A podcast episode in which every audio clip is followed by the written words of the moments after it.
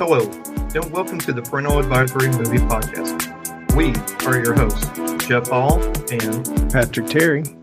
We're two dads with a love for movies, join us as we discuss movies we have seen with our kids. as well as movies we have seen without them.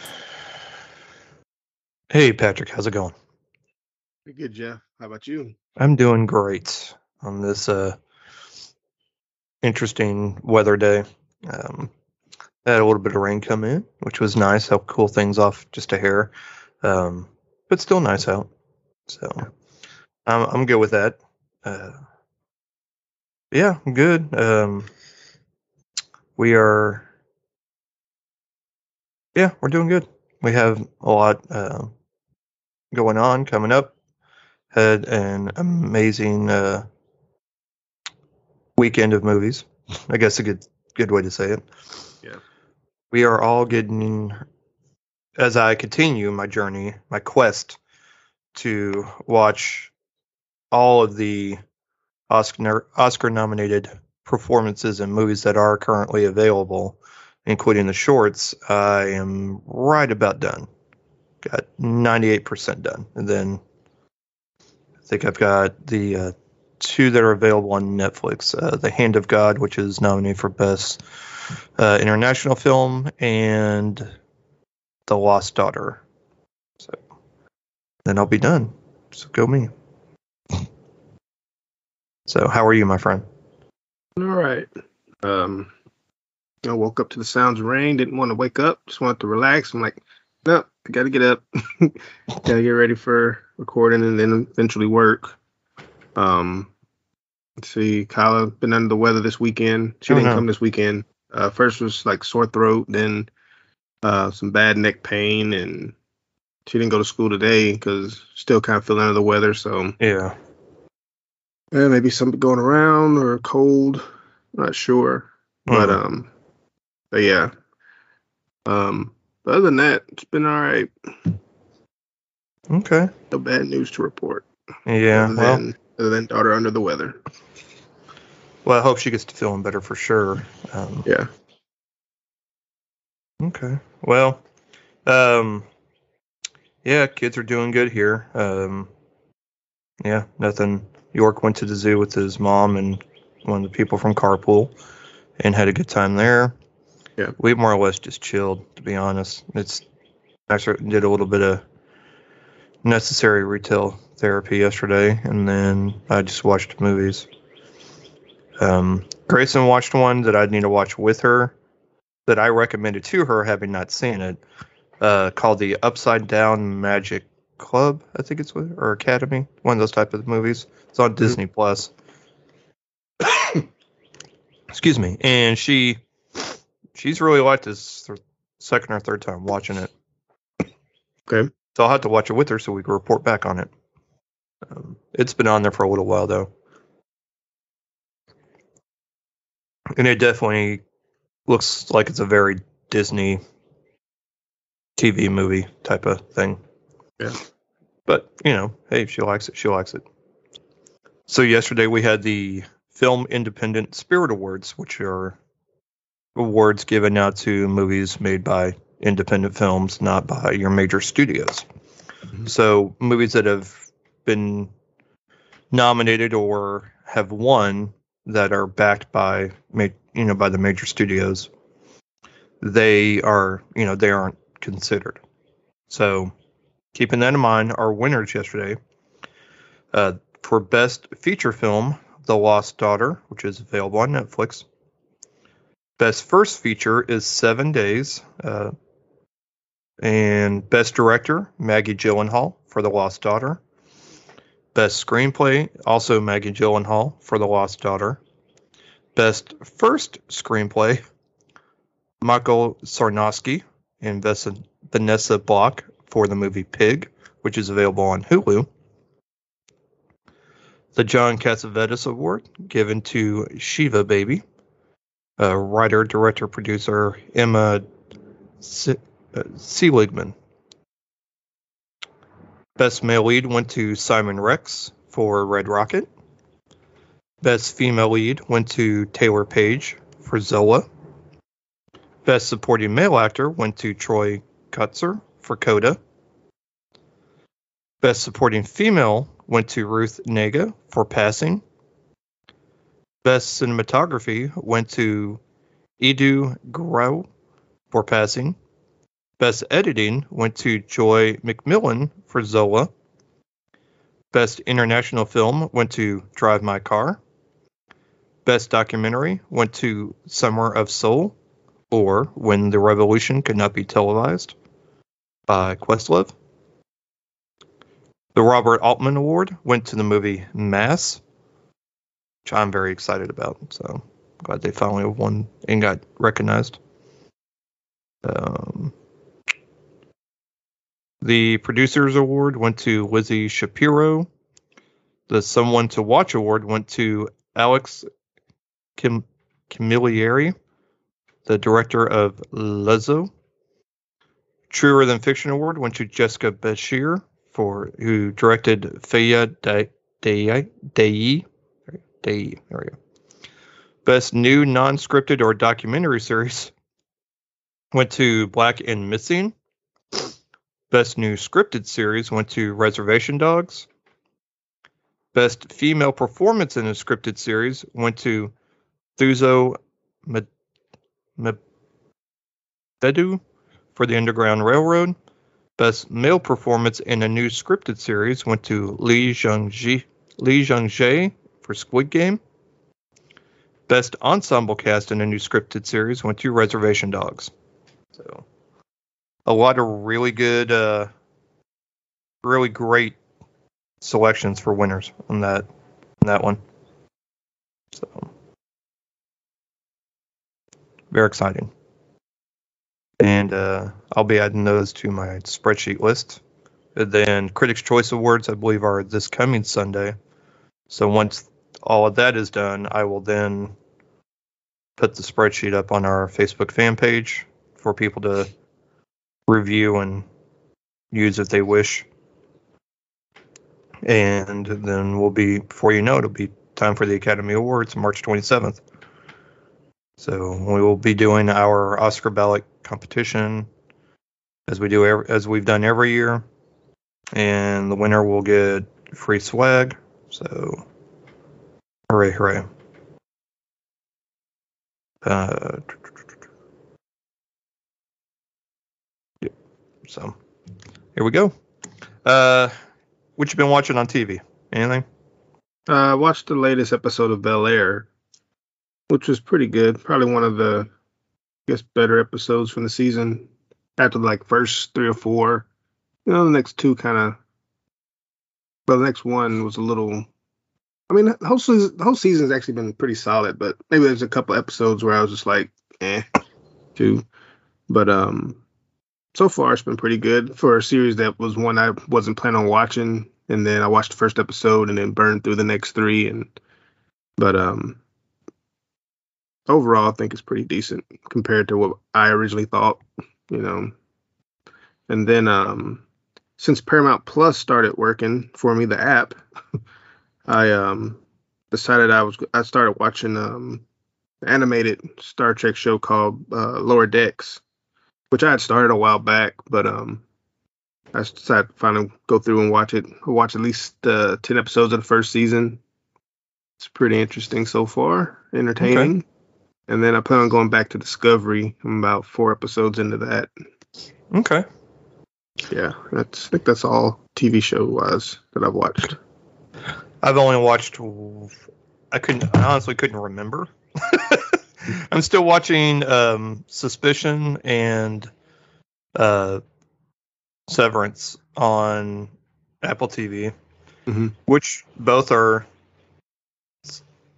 Severance. I'm like, ah, I'm okay with. I'm kind of watching it just see how it plays out, but I'm not like, oh, good, a new episode's on. I'm like, I probably could wait till the rest of these are out and just watch them all and just but I'm not like clamoring for the next one, if that makes sense. Suspicion's a little more because it's a who done it and you know race to find out yeah. how to clear their names. It a little more interesting, a little more.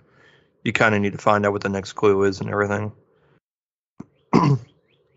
But uh, the only thing new that I've added is uh, started watching the After Party, also on Apple TV Plus, starring Tiffany Haddish, uh, Sam Richardson from Werewolves Within, uh, Ike Barinholtz, Ilana Glazer, Dave Franco, uh, Ben Schwartz from Parks and Rec, also aka the voice of Sonic, Mhm. and trying to think of who else. There's a couple other people, but so it's a so the after party is about a, a group of people group of people that return for their 15 year high school reunion.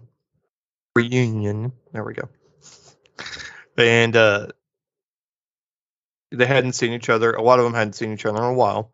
Mhm. and they end up going dave franco plays this this uh musician this uh we'll just say music artist. He's a singer and so he's very popular blown up and all that. So he's but he shows up at this party and then he ends up inviting the others to his house for the after party. Right. some are invited some are not but still show up for one reason or another. And then dave franco this is not a spoiler because it's literally the plot of the movie uh is found dead. Tiffany haddish plays one of the detectives who is there to investigate and interview the people that are at the party each episode is basically each episode is her interviewing each person at the party and it's their story from their point of view Mhm. but not always is it their story from their point of view but it's also each person's story is told through a different genre of film.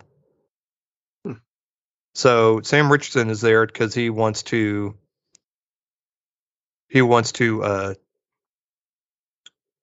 the his crush from high school is going to be there. So he's trying and he hadn't seen her in a long time. And it was one of those they were friends but he never made the move. So he was going to do that tonight. So his is told like a romantic or rom-com movie. It's like all the things that happen throughout his story are like little tropes that occur during through a rom-com movie Okay. Ben Schwartz's is told through like a musical because he's like this audio engineer person. And so half of his stuff is told through the rap or some sort of like musical number. And it's actually one of my favorite episodes because it's really funny. Mhm. And uh, Ike Barinholtz's is told through like an action, like a la Fast and Furious type of thing. And he keeps talking about family, you know, and uh, Yeah. things he would go through for his family. it's very spoofish of uh, Dom. It's it's it's funny. And then uh yeah, and then like I said, each character all the episodes are out. There's eight episodes. I'm on f- four, I think, episode four. Ilana Glazer's, I think, is supposed to be like a horror movie type of thing. Uh, but yeah, and it, like I said, so it's basically told through flashbacks because everybody's telling their story, a series of events that happened throughout the night. So it's uh it's definitely worth a watch. It's very clever. I like it because it's a fresh take on on a who done it and trying to retell stories. Mhm. It's because everybody because you know because when you try and investigate something, everybody's going to have a different. Even though they were all there, all witness the same thing, everybody's going to have a different point of view as to how the things add up and happen. And so I think this is a an amazingly great and fresh take on how to on how to uh, update something like that and tell a fresh story. And then of course, uh, and then of course Tiffany Haddish is hilarious. So yeah, it's great. I would highly recommend it um, if you can if you have if you have either Apple TV Plus or know a way to watch it. I would recommend the After Party for sure. So and I think that's it. I don't think I've watched anything else. Several things I've added to watch, but uh, as of right now, that's all I'm watching TV wise. Okay. Ready for our feature? Let's go on. Let's swing into it. All right, come on, Vengeance. For our future presentation, we bring you the Batman. Came out Friday, March 4th, with a rating of PG 13, coming in at 2 hours 55 minutes. I think that's generous. But it definitely does not feel like a movie that is 2 hours and 55 minutes. Mm-mm. When the when the Riddler, a sadistic serial killer, begins murdering key political figures in Gotham, Batman is forced to investigate the city's hidden corruption and question his family's involvement. Directed by Matt Reeves, written by Matt Reeves, Peter Craig, and oh yeah, by Matt Reeves and Peter Craig. We have the Batman starring Robert Pattinson as Bruce Wayne, aka Batman, Zoe Kravitz as Selina Kyle, aka Catwoman, Jeffrey Wright as Lieutenant James Gordon, Colin Farrell as Oswald Cobblepot, aka Oz, aka the Penguin, Paul Dano as the Riddler, John Turturro as Carmine Falcone, Andy Serkis as Alfred, Peter Sarsgaard as District, District Attorney Gil Colson, Barry Keoghan as the unseen Arkham prisoner. That's mm, that's who that was. I could recognize the voice. Oh, that's good. Yeah, I like that. Um, Jayme Lawson as Bella Real. Uh, Gil Perez Abraham as Officer Martinez. And then so on and so on. So, what did you think, Patrick? Oh, I enjoyed it a lot. And then with it being three hours long, and the first time I watched it was after work Thursday. I ch- checked out the eleven Yeah. o'clock. Oof. By the time it was over, I'm like, I didn't like. I wasn't bored at all. Like usually with movies that I watch after work, I, I get a little sleepy, not because the movie, more so- more likely just because I'm tired. This one just kept me so interested and engaged to what was going on that she and I hadn't even really had a lot of sleep that day. I was going on lack of sleep, so I was worried. But um, yeah, I enjoyed it. I I, I wasn't worried about Robert Pattinson. You know, Yeah. after having watched several other movies that he's been in since Twilight, because I got some friends that really was like, "Oh man, how is he gonna play Batman?" I'm like, Same. have you seen his other movies? he, can act just like Kristen Stewart. Hmm. Um, Yep. the, the only issue I was gonna have was the Bruce Wayne. But Okay. Considering the story, it's fine. Yeah. Could- you know, because it's just he's like mid mid late mid twenties. Yeah. So he It's- hasn't really figured out the duality of who he is yet. Yeah. so, um, but yeah, I enjoyed it. I've seen it twice. I watched it yesterday afternoon. Oh, you did? Yeah. Oh, Yeah. I was hoping the second time would have been with Kyla, but since you know she wasn't able to Yeah. come, right. so I, I went Sunday. So when she comes back, I'll be seeing her the third time. okay. Yeah. I really want to go see it again. But I honestly, the I went Thursday night after I recorded uh, our episode with uh, with Rod Lurie for the the for the Oscar discussion. Mhm. After I recorded with him and was waiting on everything to finish processing on the engineering site we used to mix everything. Um, I was like, I'm just going to go ahead and go now. I'll finish this when I get home. so I went Thursday night to the 9:30 show. Mhm. I didn't get home till like after one, and finished once I got the episode finished and uploaded on and made available. Dude, I was not able to sleep very good because I had to be up in like four hours to go to work. And then I made through work just fine. But I tell you what, I was by the time I got home Friday, I was just dead to the world. I was I did not feel great. Yeah. I was just exhausted. And I really haven't got over that until like today. And that's not and I, I think there's a lot of stuff you know there's a lot of stuff that's going into that um but i would love to go see this again i don't know when that's going to be though but i really want to go see it again i would like to see it in imax i think there's not very movies that i'm saying i really want to go see that in imax because i'm you know uh, i'm not i get it it's big and it's loud but yeah, you It- know it- any anymore the screens aren't exactly anymore your standard screens aren't exactly small either no. so not like they not like they used to not like they used to be when we were growing up like even the smaller sized theaters, the screen is still pretty big. It's just Yeah. there's just not as much seating. But anyways, and yeah, I'd like I, I want to see this again. Some friends of ours went and saw it in 4DX. I was like, oh Mhm. my god! I said, y'all get your ass kicked. I thought about it. Because the the only thing, the, one of the reasons why I really don't want to see this in 4DX, other than I don't want to sit in the 4DX chair for three hours, because an hour and a half, I'm usually within the first hour, I'm kind of done. Like I'm good. Yeah.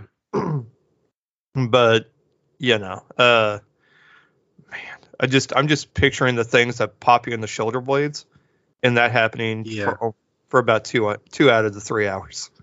So I'm like, I think I'm good. No. Especially that one fight scene they show in the trailer in the dark with the gun Yes. shooting. I'm like, man, yeah. no. I got my butt kicked watching Shang-Chi, so Exactly. exactly. Fool me once. yeah. Uh, but yeah, no, I I said, wow, you're a lot braver than I am. Said, I, even I wouldn't have gone and seen that one in 4DX. Yeah. Uh, I'm still going to go see Top Gun whenever it decides to come out in 4DX. I have already decided that. I've already decided I'm going to go see it in 4DX and I'm going to see it in IMAX. Those are my. Yeah. I won't probably actually see it in the standard theater, but that's fine. But yeah, it was. I absolutely love this movie because, as someone, as we've, as I've previously discussed, am a huge Batman fan growing up as a kid, and a huge movie fan growing up as a kid. Um, when worlds collide like this, it's I'm kind of in my in my zone, I guess you could say. But it also makes me more critical too, though, and I also have a more critical brain going into a movie like this because I'm a fan of both things. I I'm also more, you know, I won't say nitpicky, but I, I, I am, I give less leeway, I guess, just because I am, you know, I'm going to be that nerd that tries to do that. I did not have to do. I didn't have to worry about that with this with this movie. Instead, what I was able to do is pick out from what resources they used when writing the script. Mhm.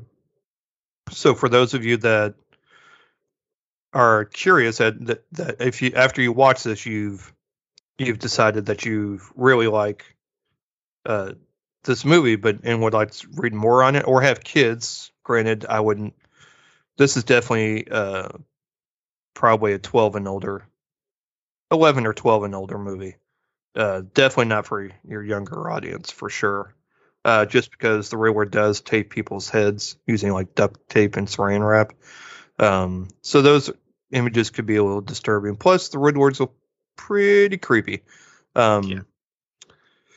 So I would probably hold off. Uh, use your best judgment for sure in that case. But if you have your, you know, we'll say age appropriate kids to go see this and they really like it, if they would like to read, I would highly recommend uh, Batman Year One because they take a lot from that, even though this is supposed to take place within like its second year or so. Mhm. They still borrow a lot um, from Batman Year One. Uh, they use when it comes to like the mob stuff with Falcone and everything.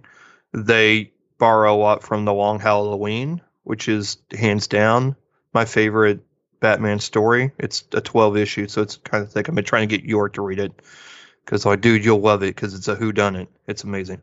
Um, so they borrow from that as well. Uh, even it's a there's a storyline where and it wasn't Riddler, it was somebody else that basically uh, towards the end of the movie, like when you think the movie's actually about to be over, and then they decide to add a three, and they decide to add Act three point five Mhm. to it at the end, um, which is actually my only gripe about the movie. Is like it should have just ended there and not that wasn't really necessary. It's a plot that could have been utilized for a whole separate movie. Um, but when they when that act when that in kind of uh, sequence of events occur, uh, borrows from zero year. So that's uh, not zero year. Yeah, yeah, zero year. Where uh, so a lot from that, which is also awesome. These are all great storylines to read, um, and would be appropriate for the same to read for the same age of kids that would be watching this movie.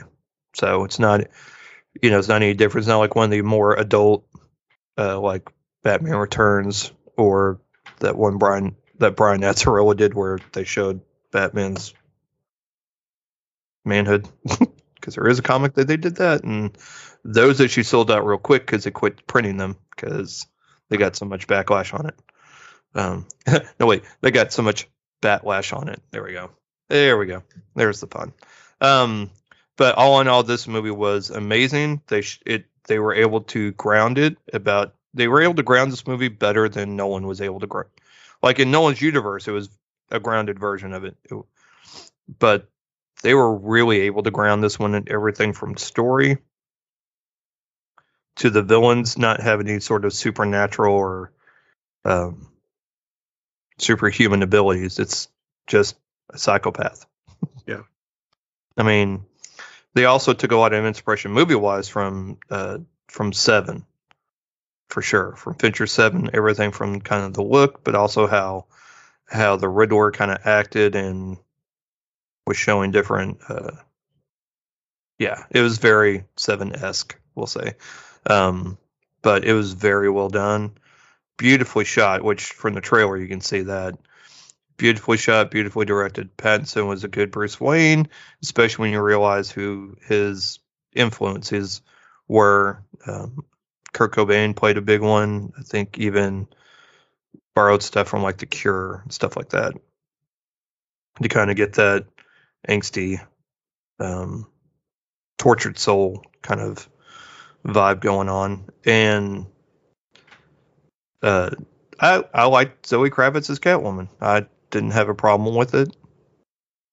You know, I uh, wish they could have fleshed her character out a little bit better.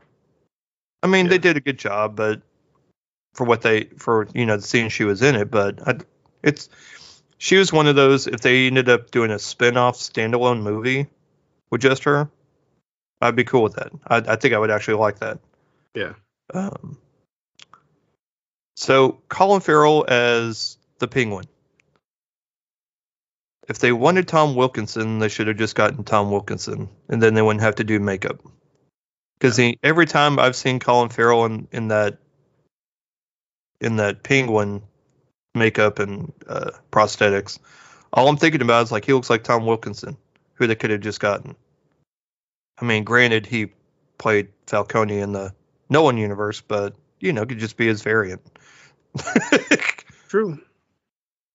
but it it uh Yeah. They might as well had. right Yeah. because it looks just like it. I'm like, okay, maybe a little bit less here. But I, you, Colin Farrell was pretty much. I mean, he was unrecognizable not only in in looks but also in voice. You couldn't recognize, you know, that was his voice. Like he really disappeared into the character, Um, True. And I liked it. I mean, he played a great, you know, uh, low level, you know, mob flunky. I guess is a good way to put it because he wasn't very good yet. Mm-mm. Um, what I have read on the HBO Max spin-off show that they're planning on doing for the Penguin, it's supposed to t- it's going to be the events that take place after the movie. So the series will pick up where the movie left off. So his rise to power and everything. So I'm curious. Oh my god! I hope, I hope it's they end up the cops they use. One that they'll use Jeffrey Wright as Gordon, but also that they will finally introduce Renee Montoya. Um, that was one of the main characters in the Gotham City Central uh, comics that Greg Rucka used to uh, wrote in the early or late '90s, early 2000s. Um, great, great run. Um, absolutely loved it.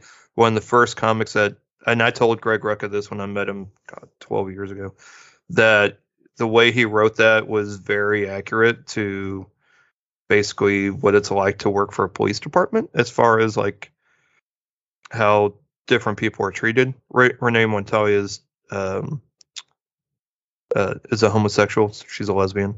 Um, so how they deal with that and, in that kind of environment. Mhm. Um, but her partner partner Crispus Allen that's also in that series, um, also would be great. Like if they were able to finally introduce those characters into like the Penguin show, I would be yeah, it'd be awesome because it could be just them trying to go after Penguin. So Yeah. I would love that very much. So and I would either cast Taye Diggs or yeah, maybe even Tyrese.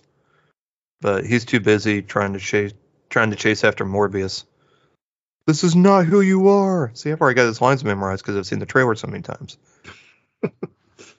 also, by the way, first time I didn't see a Morbius trailer. I things are looking up. Yeah. First time in like four months. I haven't seen a Morbius trailer. Which is surprising since they have a final trailer out. I haven't watched it though. I don't need another trailer. Which is, I, I was going to say, which is surprising considering the movie comes out in like three weeks, Yeah. This this is the time you want to have it. right? But- Yeah, bless their hearts. Yeah. But yes, it was. This movie was everything I wanted. This movie has been everything I've wanted in a Batman movie. You finally, Batman. You finally get to see Batman show his dis, his uh, deductive skills. His Be a he's, detective. you know, he's finally the detective. Finally in a Batman movie. Now they did a little bit of it in Batman Forever with the Red Riddler there, but not like as far. I mean, it's solving riddles. I mean, either you're good at them or you're not. It doesn't really make you a good detective. But this Yeah. shows like getting samples, process. You know, looking at evidence, looking at what's not.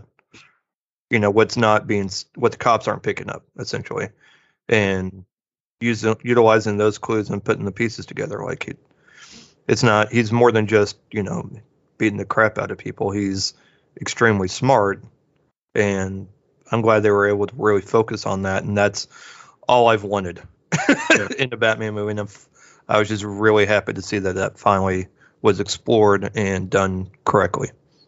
Yeah, it kind of reminded me of playing the Batman Telltale game. I played I played that probably Mhm. a couple months back, but I was like, he's he's assessing the scene, checking to see what they don't see, and you know, he even he did catch some some evidence that they missed, and um, just it's good. I mean, I'm just Yeah. like, all right, we're we're with him. We're we're, we're being detective with him. And one of the things I loved in this movie too is that his tech is really low grade tech. Yeah. Like it's not, you know, it's not the Lucius Fox, you know, Wayne Enterprises tech. Like it's Right. none of that. It's like low grade stuff that he's you could, that he's picked up at some shop or put together himself and developed. Like the hearing, like the earpiece is like the most high tech thing, or no, it's contacts. Yeah. is like the most high tech thing in the entire movie. Like his car looks like it come came out of Mad Max. Like the Batmobile looks like it's Yeah. out of like Mad this, Max. this is this is the first model. This is what Yeah. I got running. yeah, but it looked good. I mean, Yeah. even in this, even with the simple style, it it looked good. yeah, Yeah. People be trying to customize their cars to look. Yep. I will not be that person. My Subaru will not. I don't think we'll be able to do that. Plus, I'll hear Grayson, Daddy, why is the car so loud? We're getting to school on time. Hold on. Have you ever been late? No. Right. Exactly. but no, it's yeah, and just everything about this movie is is amazing, and I think it'll be hard pressed. I would find it hard pressed for a Marvel fan to even hate this movie. I mean, they'll try, be like, "Well, it's too dark." Yeah, it's Batman. Must be dark. Yeah. I mean, they could have they could have pushed it to a R rating if they wanted to. they totally could have, but you cut out so But much demographic. Well, also Yeah. you cut out so many people in your demographic, especially if you're wanting to sell toys. Yeah. I mean, they could probably do it for like a Blu-ray release. Like we'll have this Yeah. extended version that's a little more. Well, I would rather have them release it in black and white because this is such a noir esque. Because there's voiceover. First time Yeah. we've had a first Batman movie in which hell I think first. I want. I don't want to say first superhero movie because I think the spirit, the spirit and Sin City all have voiceover, but we'll just say first major superhero movie in which there's actual voiceover. We'll go that way. That way, I'm not because I know those other ones also had it too. But and those movies also are very noir esque, and sh- actually those are in black and white. Yeah. with very limited color. Uh, I but can see him I- re-releasing it like that, oh, like yes. they did with Night- Nightmare Alley. I could see him releasing a black and white version. right. Or hell, just drop it on HBO Max like they did. Justice League. Yeah, Well, I mean, it'll be coming Also- out in April, so I heard that. I, I I read that. I've not read anything official, but I did. I saw a post somewhere that mentioned that uh, HBO Max was going to drop the the Batman mid-April. I'm like, why? No, just as much as I would love to, because then I could watch it whenever. Yeah. But no, just wait. Give it time. Let it. I just think instead of them doing the day and date theater and streaming, they're doing a 45 day kind of thing. Then Yeah, I guess those that are still not going to the theater, give them a chance to watch it. right. Yeah. And that'll hook them to try and purchase their streaming service. Yeah. I mean, I I, don't get think it. anything. Yeah, I don't think anything else is going to be day and date streaming and theater anymore. It's just going to be straight up theater. Yeah, So, yeah. At this point, it should because, Yeah. Um, but yeah, I can't praise this movie enough. I mean, again, my little nitpickiness will just be that there is a. And I really don't want to say what it is because most people haven't seen it yet, and I don't want to really give anything away. But it just there's a.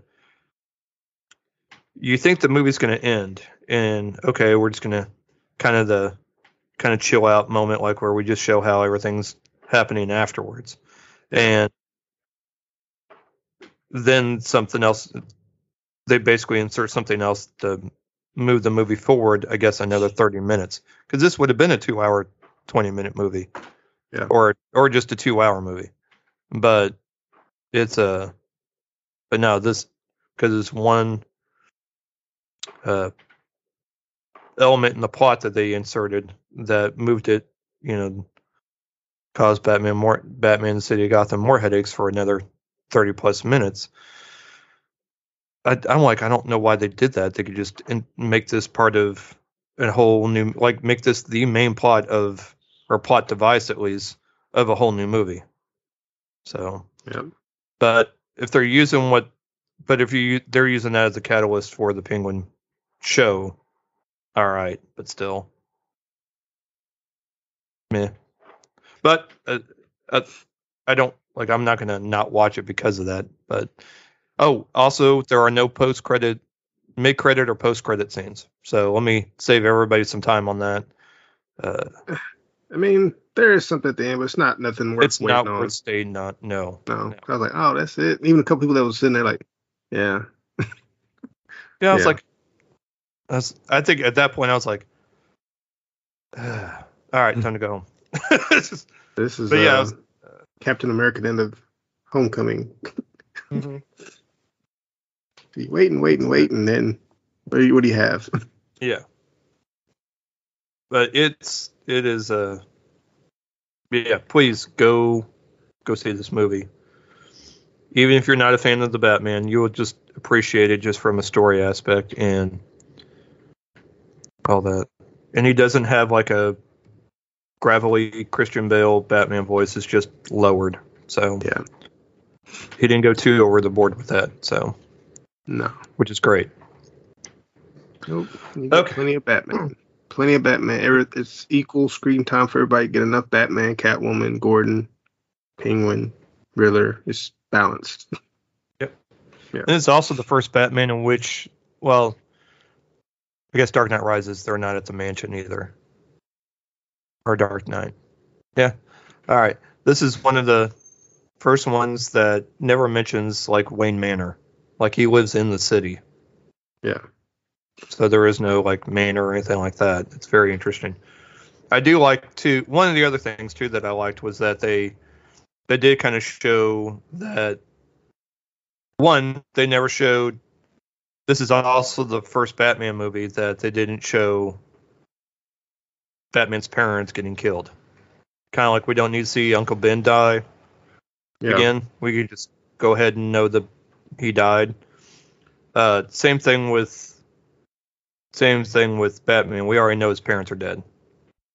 Yeah. Like that's It's- already it's- established. it's and then they just like explore- Yeah, and they explore their history though. Their Yeah. uh, is very interesting, and I liked how they do. So the They one thing I do hope They Yes, it, they acknowledge yeah. um, one of the things that I'm hoping, and I actually thought was going to be, um, I was really hoping would be a part of this movie. There's a storyline, and I believe it's the it's around new the when DC was doing their new 52 run. They introduced something called uh, the Court of Owls. It was a, explored a little bit in Gotham, uh, TV show Gotham. Uh, Scott Snyder uh, created all this. Uh, basically the secret society that's been watching over Gotham and they've been the real one basically they're the ones that have really been in control of the city and, and all the bad things that have occurred have occurred because they've put things in motion. And then they have their owls that basically watch to see what's been going on in the city. And this has been going on since like the 1800s so and it's like this elite secret society group. So it's very it's really cool how they wrote it and how Batman has to deal with it. I thought that would be kind of like my thought was okay, maybe the Riddler is just being it's just a pawn in the Court of Owls Mhm. uh, and stuff. Did not happen, but I really hope I really hope one, I hope they do a sequel, which I'm sure because it's going to make a crap ton of money, they're going to make a sequel. Uh, I hope Matt Reeves returns for that because I Yeah. think I don't want anything to be lost on the vision that he had for this movie. But I hope the Court of Owls were at least introduced or shown or have or kind of like the big bad in this one. That's what I hope. Um, so we'll see. Anyways, um, yeah, but I'm still very happy with how it turned out. Yeah. Okay. Uh, from one Warner Brothers movie to another one, uh, I finally got around to watching King Richard. It was originally dropped as one of those same day and date for streaming and theater on HBO Max, uh, but you know, it got taken off and then it will not return streaming until April 2nd, I believe, on HBO Max. So I red boxed it. Um, and that's how I watched it. It is uh, got several Oscar nominations, uh, Best Picture and Best Actor for Will Smith. Will Smith has won twice, won the SAG Award and the Golden Globe. So he's got a very good chance of going ahead and just winning the Academy Award for it. So I finally watched it. Uh, and you've did you already watch this too? I can't remember. I can't remember if you had watched it or something. all right. No, I haven't watched it yet. Okay. Um, so it's rated PG 13, runtime of two hours, 24 minutes. It's a look at how tennis superstars Venus and Serena Williams became who they are after the coaching from their father, Richard Williams.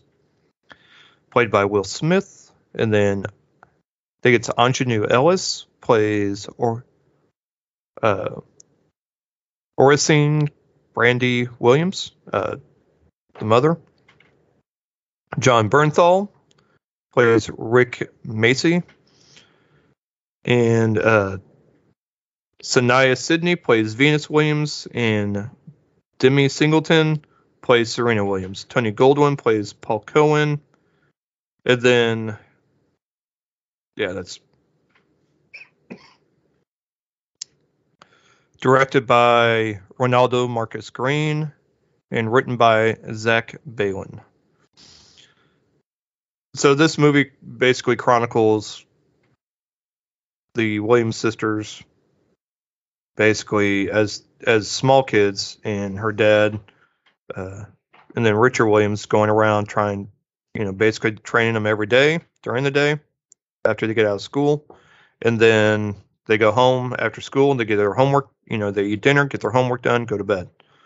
Then to because then he goes and works a security job at night and then in the morning gets very little sleep and then is out there going to different i guess country clubs and tennis places going around trying to promote his daughters to try and you know, have them get a professional coach, you know, uh, and it's out there day in and day out trying to, because I guess, you know, before they were born, he basically had a plan for both of them to be the best tennis players ever. You know, mind you, they've got three other kids. Yeah. so I guess the plan wasn't there for them, but for the other the other two. Uh so it and it just shows them progress you know through their progression and then how he finally gets uh Jon Bernthal's character uh, Rick Macy come out and because he coached uh, Jennifer Capriati, who was very popular at the time, and so he came out to watch. He came out kind of ran a session, and then basically wanted to sign them to come to his like school and then play in the like the junior pros and stuff like that. And so they had to sign a contract and move from Compton to Florida and then stay there. And then during the entire time, uh, Richard Williams is like trying to tell them when they get to practice, when they're not. Yeah. And, you know, which is driving Rick nuts because, like, we, they need to be at practice. Well, no, they be, need to get their schooling done. Or, yeah, they're, at, you know, they're late to practice because X, Y, and Z. Because, like, they went, decided one day they weren't going to come to practice, they were going to go to Disney because they need a break. And but he's also given like all these interviews where he's basically hyping his kids up, even though they've not played a match since going to the school. But how they're going to be the best and all this. And he really doesn't want Venus to play in like the junior pros until she's ready. Yeah. And he's and it took Venus basically saying, "Listen, I want to play in this tournament." because you know I'm practicing a lot i want to show that i can win and it took a lot of work but they were able to get it get uh get richard williams to get in on it and then get on board with it and and so they went and then he ends up you know shows venus uh having to eventually play against the number one player in the world in this tournament. And then, um, which is a great, great scene. All that that entire tennis scene there towards the end was amazing. Will Smith is really good in this, and I could see him easily winning Best Actor compared to everybody else that's been nominated. I can, I can see where he would win. Although I think Denzel's performance may actually be better, um, I think the odds are just in Will Smith's favor. Like it's his to lose at this point. Yeah. Um, but he's really good in it. The story, the movie itself is not bad. I mean, it's entertaining, but you're watching it for Will Smith's performance, if that makes sense. But the kids are good kid actors. Um, Jon Bernthal's great. Uh, but you're watching for his performance, and he is really good in it. So yeah, um, if you haven't watched it, if you like tennis, you'll you probably have, or if you like the Williams sisters, you would you may have already watched it. Um, I've the only thing I've ever heard about Richard Williams is just that he's not that great of a person. So that, that I was like, why do I want to watch a movie about somebody that's kind of a dick? I mean, I guess technically because his name's Richard, he would be, but um, but but beside that, I just uh, it it just was going to be hard for me to get on board because I'm like, well, why do I want to watch a movie about somebody that's not really that great of a person? Yeah. But at the it, one thing it shows at the end of the movie during the credits is the actual footage of stuff that they've recreated for the movie, and like I get that he's doing everything he can for his kids, and that that's all he lives for, which is very admirable, and I can't hate on that. But yeah, I don't know. Um, but all in all, it's a great movie. I, I did enjoy it. So good acting. Available at Redbox will be back on HBO Max April 2nd. So that's King Richard.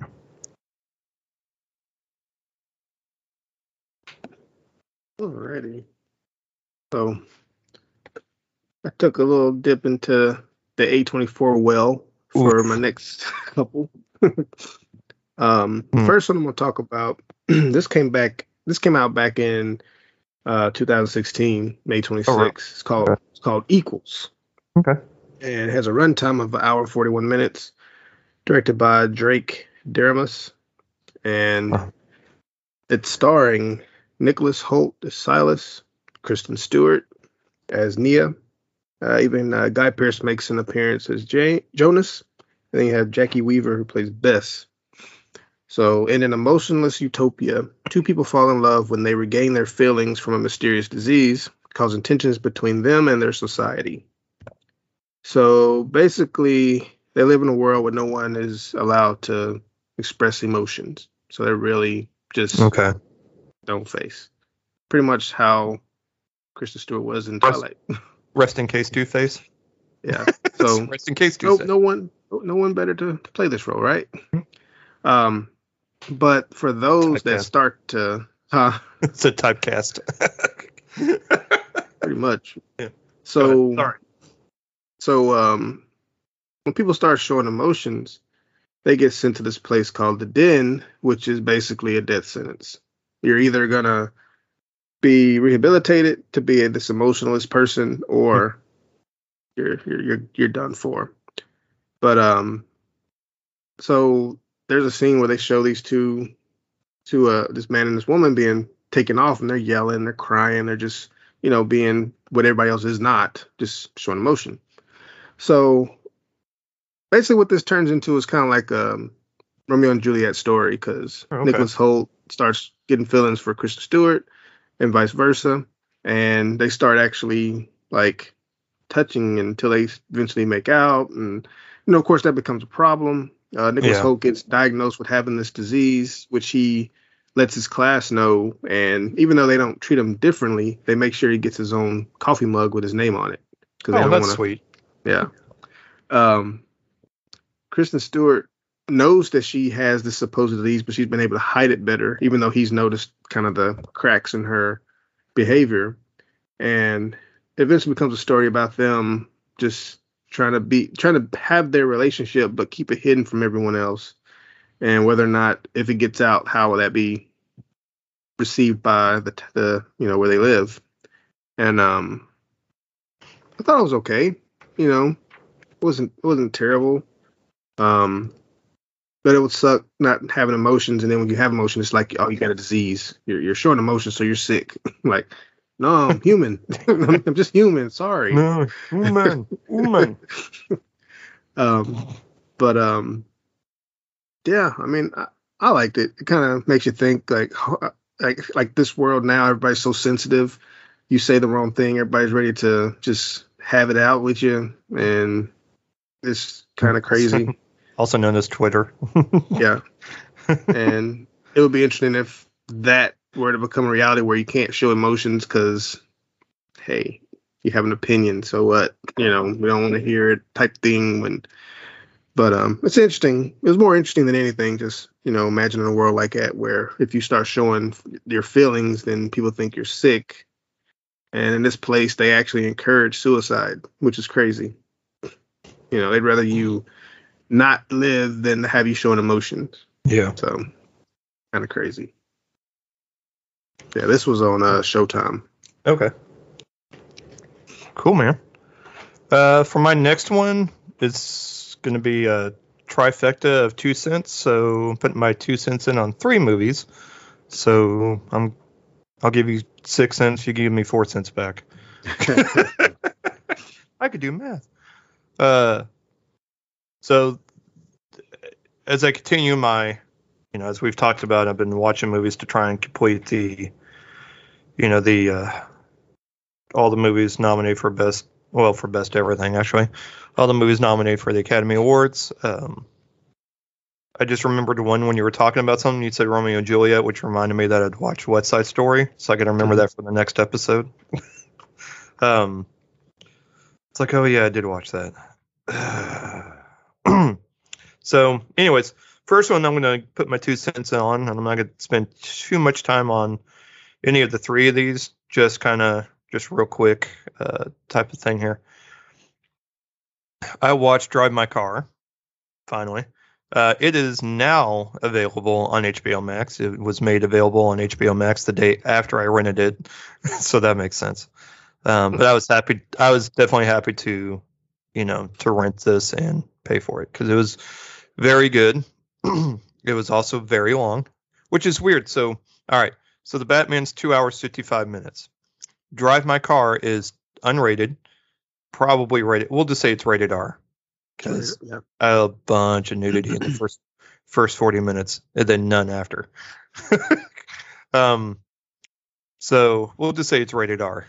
Um 2 hours 59 minutes felt to me felt every bit of this. I was like mother of god. I had to I watched 2 hours of it uh, after everybody went to bed and then I watched an hour of it the next morning. Uh so I had to split it up, but it it didn't take anything away from it splitting it up like that. Um it is a very interesting movie. So basically just quick re-synopsis um you can always go back and listen to patrick uh, when patrick covered this. After his wife's unexpected death uh, yusuke yusuke kafuku a renowned stage actor and director receives an offer to direct a production of uncle Uncle Vanya in Hiroshima. There, he begins to face the haunting mysteries his wife left behind. What this movie does really good is the voiceover that you think is going on about his life is actually just lines from this play that he's putting on. But it correlates the play and his actual IRL, I guess they, is what the kids say now, right? in real life. Um, they correlate so well, so it it really has a beautiful blend of the two, and you get to see how every each affects the other, I guess. Um, so he uh, when he drives his car, he listens to his wife essentially reading the other the other the lines of the other characters in this play as he recites the main characters the Uncle Vanya character. And so when he gets this job in Hiroshima, they will not the producers that are putting the play on will not let him drive his car because someone they hit he uh, I guess hit somebody.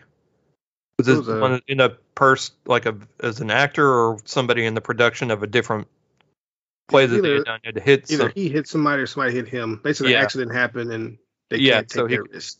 yeah, they don't want to take that risk, so they hired. They essentially have hired a driver to drive his car, and that's one of the reasons. And he lives in uh, the the rental place, I guess, where he's staying at, is like an hour away, because he likes to drive in, to drive out, to kind of give some me time or less to think.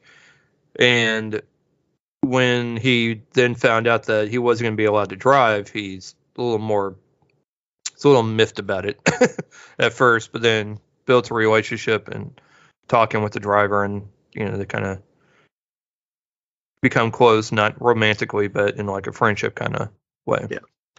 And then you just see things from his past uh, affect also his future, which are interesting choices that he made though. Uh, to deal with his uh, to deal with his trauma, we'll just say. So it's very interesting choices there. It's a really good character study, um, and like I I really did enjoy it. However, this could have been a two-hour movie. There's so much of just the play that is involved that to me, as somebody watching, it, I didn't think it was necessary. That would help. That would have cut some time out. But it works. I mean, it works just fine. I just think that could have helped cut some time down, and you still would have had a very good, strong story. But there, and for me, there are times that seem like it kind of drags. Mhm. But it's a beautiful story. I did really like it. Um, but there are times that where it felt that I felt the three hours in it. Um, the credits are for, don't start till 40 minutes into the movie, which kind of tripped me up. I go, "Oh my god, we're just wait, what?" Because as soon as the credits start, I I looked to see what time it was, and it was like right at the 40 minute mark or 44 minute mark. I was like, "Oh mother God!" I said, "Okay," and but it's it is a great, beautiful film. It will probably win best international film this year. Um, I don't think it's going to win best picture, best picture. Uh, there are too many other movies I think they're gonna that could be dark horses for that. Um, I think it will probably win best international film though. So if you if you want to watch, and uh, it's subtitled, um, there is no voice. I wasn't able to find any uh, audio dubbing for it, so it is subtitled, but it is a very good movie. It is on HBO Max, so uh, check it out if you wish. And then next, uh, real quick, I watched House of Gucci, so put my two cents in on that. Uh, watched, I rented that one at Redbox. Uh, it's not available on streaming. Um, it is available to rent or buy on iTunes or Amazon or wherever on demand places. Uh, yep, came out last year, rated R, two hours, 38 minutes. This one did not feel that long to me either. It kind of felt like I mean a couple of parts where I'm like, are we not done yet? But that's just because I had other stuff going on, so yeah. I was kind of wanting it to be done, almost over, so I can, you know, uh, focus my attention on those things. But uh, not because I thought the movie was dragging or that I was uninterested in it, just because other things going on in the house. So, um, but no, and just like how King Richard, you're watching that one for Will Smith's performance. Really, you're watching House of Gucci for Lady Gaga's performance. She was amazing in this movie. Absolutely loved her. I mean, she was, she was awesome. Um, Jared Leto was good as you know the crazy uncle. Yeah. Uh, you know, Pacino played Pacino maybe just a hair differently, but you know, he pretty much played himself. Adam Driver's fine. I, I, I think I'm one of those people that just haven't fully seen like how good of an actor he is, or maybe he's just an okay actor. Like I'm not like I know some people that just absolutely love him, and that's great. I'm just think he's okay. Yeah. Like I don't really think he brought anything really amazing to this in the way that like Lady Gaga did. I just thought he was okay. Yeah. Um, I think I liked him more in uh, Logan Lucky because that was a very different character when he played the one arm guy. I think I really liked him in that one more than, you know, in Marriage Story with uh, Scarlett Johansson. I thought he was awesome in that. But like this, I thought he was just okay. Yeah. Jeremy Irons is just more of a damn near a cameo than a supporting actor. um, yeah. Like to me, uh, Salma Hayek was in it more than Jeremy, Jeremy Irons and had a more of an important role. So I would have put her on the poster instead of him. But it is House of Gucci, so I guess you have to have all the Gucci's in, right. on there. But, but I thought, I, and I liked her in it. I thought she was great. Um, it didn't feel like a Ridley Scott movie. So, which is fine. That means he's showing growth and that he's trying something different. But it just didn't feel like a, yeah, a traditional Ridley Scott film. But I did like it. Um, I did like it. Loved Lady Gaga. I'm really surprised she did not get nominated for Best Actress. That one kind of surprised me because uh, I didn't think she was over the top. I thought she was just spot on. Yeah, spot on. I thought she was great. Um, so if you haven't checked it out, definitely watch that for her performance in this. And again, the movie was fine. I could have seen just them getting a best actress nomination out of this, and that's it. Yeah, and it would have been about right because yeah, because you're watching for her anyways. Uh, and then lastly, real quick, uh, my last one is I watched Belfast, which I rented on demand, which is awesome. It uh PG 13, an hour and 38 minutes, perfect runtime. Perfect. It didn't need to be any longer, didn't need to be any shorter. It was just a beautiful movie to watch. Um, So yeah, a young boy and his working class Belfast family experienced the tumultuous late 1960s. Uh, Patrick talked about this beautifully on a previous episode. Definitely check that out if you haven't listened to that one. Uh, written and directed by Kenneth Branagh. My favorite, my one thing I'm surprised of all the nominations this movie got. I think Jude Hill, the young boy in this movie that plays Buddy, really kind of got snubbed. Now, Yeah. as if you've listened to my discussion with my discussion with uh, Rod Lurie on the previous episode about um, when we were having our Academy Award discussion, says it's very un- it's very unusual for them to nominate kids. Which is true. Jodie Foster and Jodie Foster and um, Anna Paquin and Shirley Temple, I think, are like the only three I can think of. And then I know there's been a couple more. Uh, but it's it is unusual for kids to get nominated, especially in kind of recent future. I think Anna Paquin's the last kid to get nominated. Mhm. Uh, but he was outstanding in this. I, I, I yeah, I was blown away with this. Yeah, I was one. I was blown away because he didn't. Because we've we've seen how we've seen child actors in movies. We've seen, and I've seen more than my fair share of child actors in kids' movies. Watching them with Yeah. uh, with York and Grayson and things of that. But he was just lights out. I loved him. I, I want to see more. I hope he is able to be in more movies and give him more performances like this. You know, able to give more performances like this and not some like just supporting kids role in the next, you know, Disney cheaper by the dozen or whatever.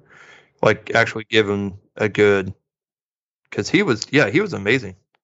Loved him in it. I, he was the reason why I watched it actually. I really didn't care about everybody else. I didn't care about Jamie Dornan and trying to find work and all that and why he's really not at home and all that stuff. Um, uh, Ciarán Hinds was great. Really liked him. Judi Dench always awesome.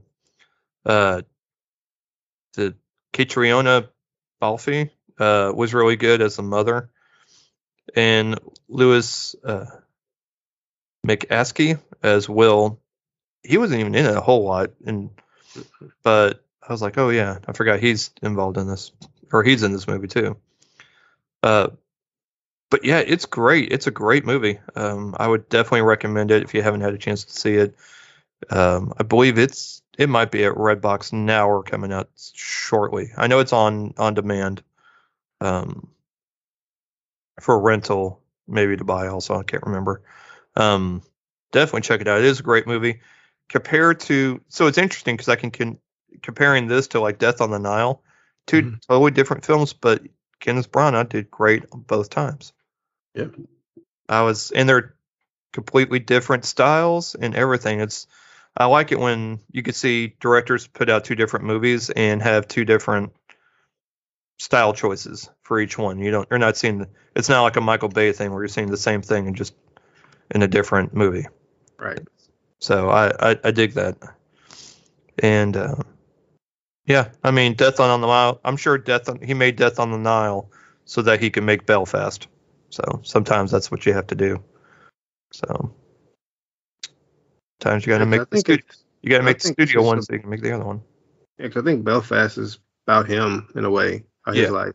Yeah. Yeah, So yeah. very autobiographical. Yeah. And Yeah. that's my that's my six cents on movies. So my final movie, which is also a A24 movie, is called Hey. After After Yang. I remember I was reading about it and I think it was um Nashville Scene book. Mhm. One that one that um Don at work Yeah. gave me. And I was just looking, I'm like, oh, it looks interesting. I didn't realize it was gonna be on Showtime. I thought I was gonna go to um the Belcourt and watch it. So when I saw it was on Showtime, I'm like, cool, I'll watch it there that way. So it came out this past Friday on the 4th. It's an hour and 36 minutes runtime, which is awesome. Yep. Uh, the director is uh, Kogonada. And this is about uh, family in the near future. Also, in the near future, a family reckons with questions of love, connection, and loss after their AI helper unexpectedly breaks down. Starring Colin Farrell, plays Jake. Uh, Joni, Jodie Turner Smith plays Kyra. Justin H. Min plays Yang. And the young girl that plays Mika, her name is like Malea Emma, and that last name is is a work.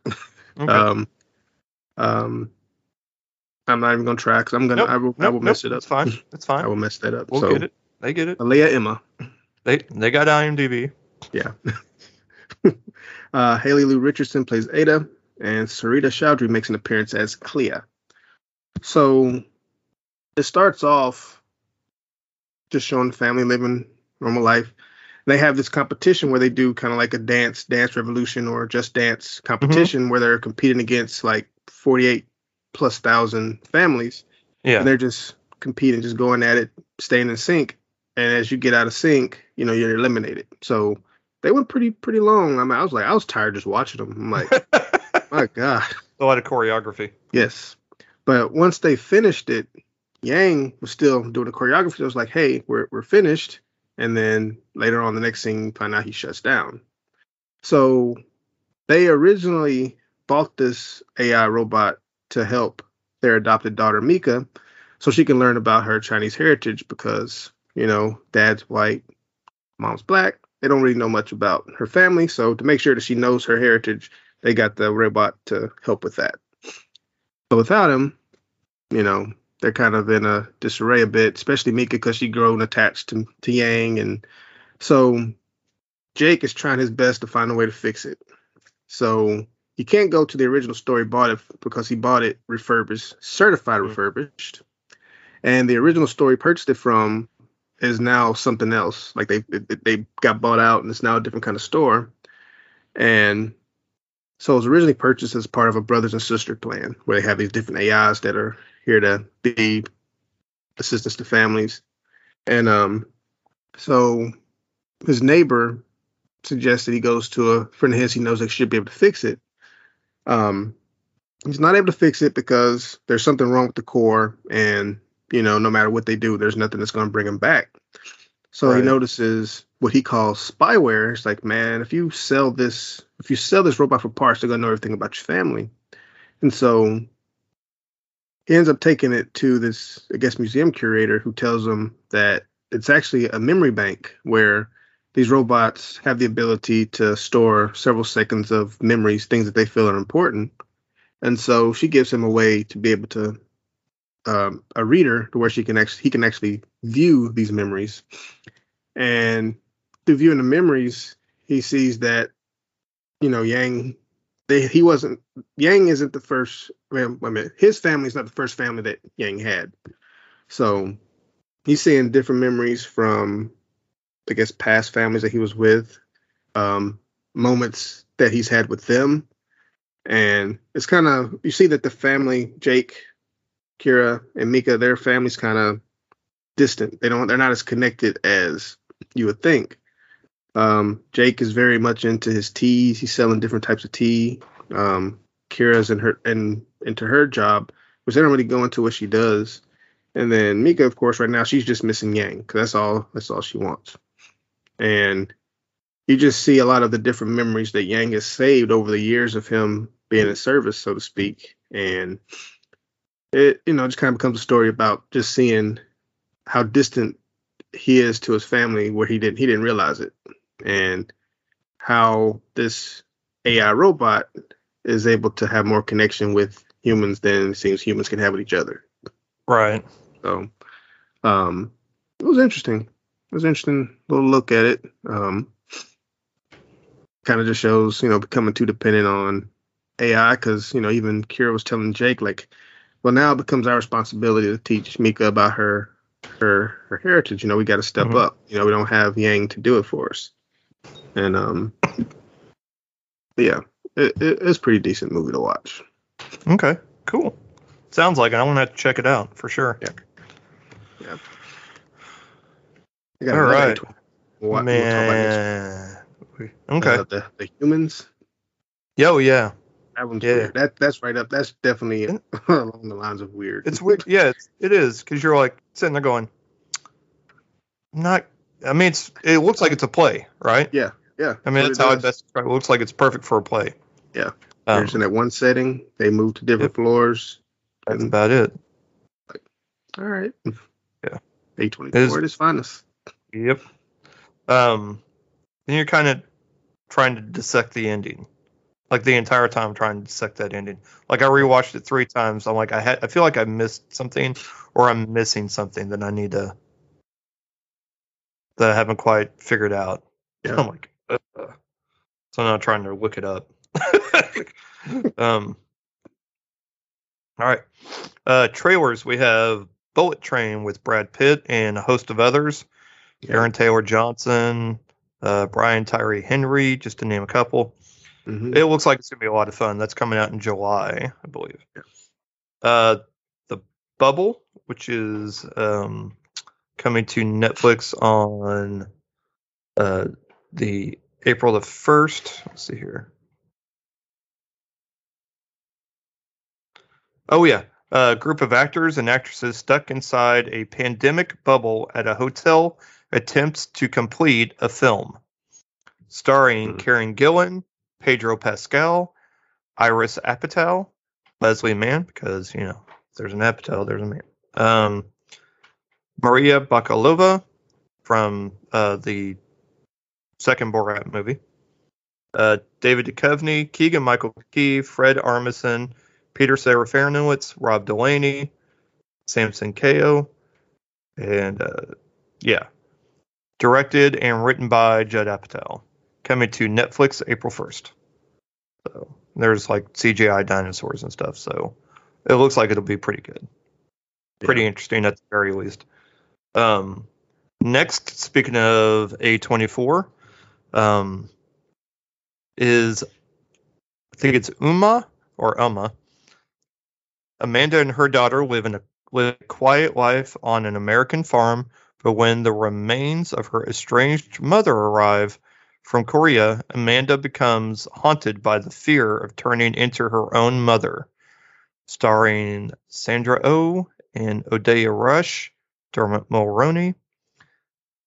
Yes, uh, our good friend Marlea from the Strange South posted this and tagged me in it. So I'm like, well, yeah. To which then I then turned around and shared everything everywhere all at once. So yeah, I think they're very excited about that as well. That uh Umma comes out the 18th, and I believe everything everywhere all all at once comes out the next week on the 25th. So yeah, double dose A25 hitting you hard in oh, Wait. two weeks. Oh yeah. I, I showed a current trailer for that for everything everywhere all at once when I went to see Batman. Yeah. I was like, man, yeah. Well, I told you when York and I went and saw Uncharted, they showed that, and at the Yeah. end, York said, "Oh yeah, that's definitely an A24 movie." Like they they get to hit the multiversal stuff before Marvel. right? As Dang. far as their mad multiverse madness Right. stuff. Yeah. and this one's just maddening. Uh, Yeah. And then finally, I think they showed it. Um, can't remember if they showed it for the Batman, but I know they did. I feel like they did for Uncharted, the new DC League of Super Pets, like an actual trailer Yeah. trailer. Yeah. So I I can't wait. I'm on board with that. So, oh, uh, forgot Umma's not a or Uma is not an A24 movie. However, Oh really? It's not? X X is an A24 movie, and X comes out also on March 18th. In 1979, a group of young filmmakers set out to make an adult film in rural Texas, but when their reclusive elderly hosts catch them in the act, the cast finds themselves fighting for their lives. Starring Jenna Ortega, Mia Goth, Brittany Snow, Martin Henderson, Kid Cudi, uh, um, Owen Campbell, Stephen Ure, and Jeff Dolan. So, yep, yep. So, and then, uh, yep, and then let's see what else. March 18th, also the outfit is supposed to be coming out. That is uh, an expert tailor must outwit a dangerous group of mobsters in order to survive a fateful night. Starring Mark Rylance, Zoey Dutch or Deutsch, uh, Dylan O'Brien, Johnny Flynn, Nick, Nick, uh, Nikki Amuka Bird, Simon Russell Beale, and Alan May Diz, Dizada. Yeah, that sounds right. right. Uh, directed by Graham Moore. So, a lot coming out. Yep, yep, And then also uh, Turning Red drops on Apple T or not Apple, Lord. Turning Red drops on Disney Plus this Friday, March 11th. So definitely we'll be watching that one, if not two times, I'm sure, here in the next while. Um, yeah, man. So we will have we'll be dropping A24 bombs next yeah, from now from now to the end of the month for sure. Yeah. Um, uh, but good stuff. I'm glad we're finally getting. You know, once we get to the end. Oh, and the Lost City will be out the 25th as well, so that'll be a fun little rom com. Yep, yep. Might actually be able to get Ruth out to the theaters for that one. So we shall see what we shall see. So, all right, man, that's all I got, which is quite a bit. yeah. I think that's all I have for this week as well. Yep, cool, man. Uh, taking next week off. I will be. Uh, I will be. Uh, what did I usually say? Uh, out on assignment. I think that's what I usually say whenever you're not available. I'll be out on assignment. Yeah. So, I'll be. So I will be out on assignment. Uh, we'll return the week after with plenty to talk about. Yep. Yep. Yep. All right. Well, from oh, we're gonna go old school for a second. For my amazing co-host, Patrick Terry. all right, and myself, we hope you all have a great week. Thanks for listening. If you enjoyed our show and have a moment, please rate and review. It helps us out a lot. Also, recommend us to someone that enjoys movies or also has kids. You can find us on Twitter at PA Movie Podcast and on Instagram at parental underscore advisory underscore movie underscore pod. Be sure to join our Facebook group, Parental Advisory Movie Podcast, and join in on the fun.